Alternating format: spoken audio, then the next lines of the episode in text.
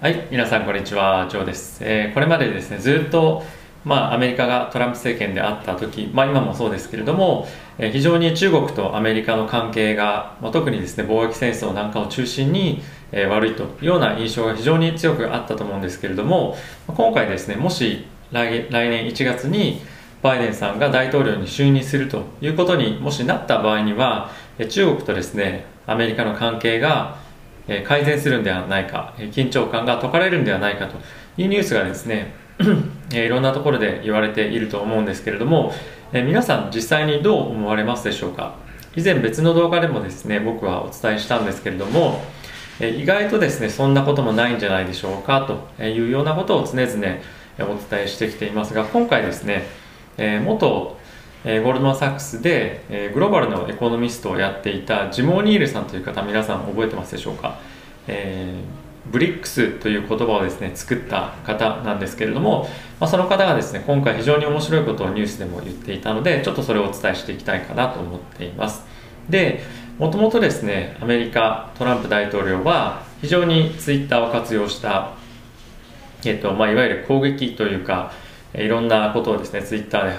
話すことで、まあ、メディアを盛り上げるというようなことをやっていたと思うんですけれども、まあ、それに輪をかけるようにして、えー本当にま直接的に攻撃をするようなことを、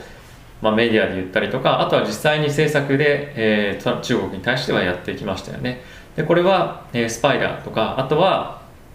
えーファーウェイの 5G のえー基地局とか、まあ、そういったものをですね使わないようにしたりとか、まあ、とりあえずファーウェイおよび、まあ、それ関連のそれっていうかその中国関連の、えーネットワークだったらインターネットに関する、えー企業ですねアメリカからどんどん排除するというようなことをやってきて、えー TikTok の買収とかっていうのも、まあ、義務として、えー今進めています。で、えーそういったことはじゃあなくなるのかどうかというところがですねバイデン政権に代わって注目のポイントなんですが、えーこのジモニールさんもですね実は中国にとって怖いのはトランプではなくて、えバイデンさんの方なんではないかというようなことを、え言っています。でこれはなぜかっていうとバイデンさんはですね直接的には非常に緩和的な印象を、え持たれるというようなことなんですけれどもこのジム・オニールさん曰く、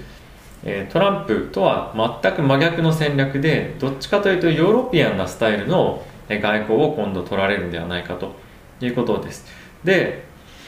えー例えばなんですけれども、えー WHO だったりとかあとは、えー世界銀行だったりとかあと G20 とそういったところと結託をすることによって、えー中国をがんじがらめにするっていうのがアメリカの政策に今後なっていくんではないかと。なのでより中国としては対応が難しくなる状況を今後は作られてしまうんではないかということなんですね。で今回これたまたまなのか狙ったのかわかんないんですけどもバイデンは非常にバイデンさんは非常にその環境に関して非常に何て言うんですかあの注力をしていきたいと常々言ってきてると思いますし皆さんもそういったイメージがあると思います。で、えー去年じゃなくて今年ですかねの大統領選挙の直前ぐらいに2020 2060年に、えーネットゼロカーボンみたいなことをえーバイデンさんあじゃなくてすみません中国は、えー発表しました。でそれはですねアメリカおよび今後世界の流れに乗っていくというような方向性ではあるということなんですけれども、まあ、こういったところでですねもしかすると中国っていうのは徐々にそのバイデン政権に向けて、え少しずつ準備をしていってるんじゃないかとか、まあ、そういうふうに、えーこのジモニールさんは言っています。まあ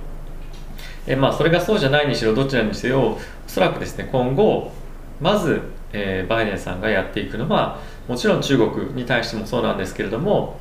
まずは EU との関係を今後非常に良くしていく。かつ、えーアジアですね他の、まあ、日本もそれに含まれると思うんですけれども、まあ、そういった各国と、えーネットゼロっていう意味も、えーそうですし、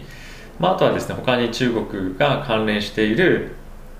えーまあ、核開発に関連しているような、国々と、まあ、少し近づいていったりとか、えそういうこともしているのでそういったところと対立しているところと、えーしっかりと結託していったりとか、まあ、一番はあの EU かなと経済的に大きくインパクトダメージ与えられるのは EU ということもあるので、まあ、5G のネットワークありますしね。なので、えーそういったところと今後はえー、まあ、非常に近い関係を築いていくんではないかなと、思っています。でこれがどういう形で本当に中国政府に対してプレッシャーが与えられるかっていうのは分からないんですが、まあ、直近の例で言うとイギリスがですねファーウェイを 5G のネットワークから排除したということがあるのでこういった傾向は今後も弱まることはなくインターネットおよび 5G、まあ、そういったところからの中国解除っていうのは今後も継続するんではないかなと考えています。はいえーとまあ、ワクチンの問題もですね結構トリッキーな あの技を使って、まあ、世界で初めての承認っていうのを中国があ2番目でしたかね中国がやってきてますけれども、えー、そういったところも合わせて、えー、いろいろ競争が今後激しくなっていくと思うので、えー、注目をしていきたいと思います。結構多分ハイテクとか、えー、この 5G 関連ネットワーク関係っていうのはまだまだ中国は厳しい状態になるとは思うので、そこへの投資に関しても、え、注視をしていきたいと思って皆さんにまたいろいろとお伝えしていければなと思ってます。ということで、え、また皆さんご視聴ありがとうございました。ということで次回の動画でお会いしましょう。さよなら。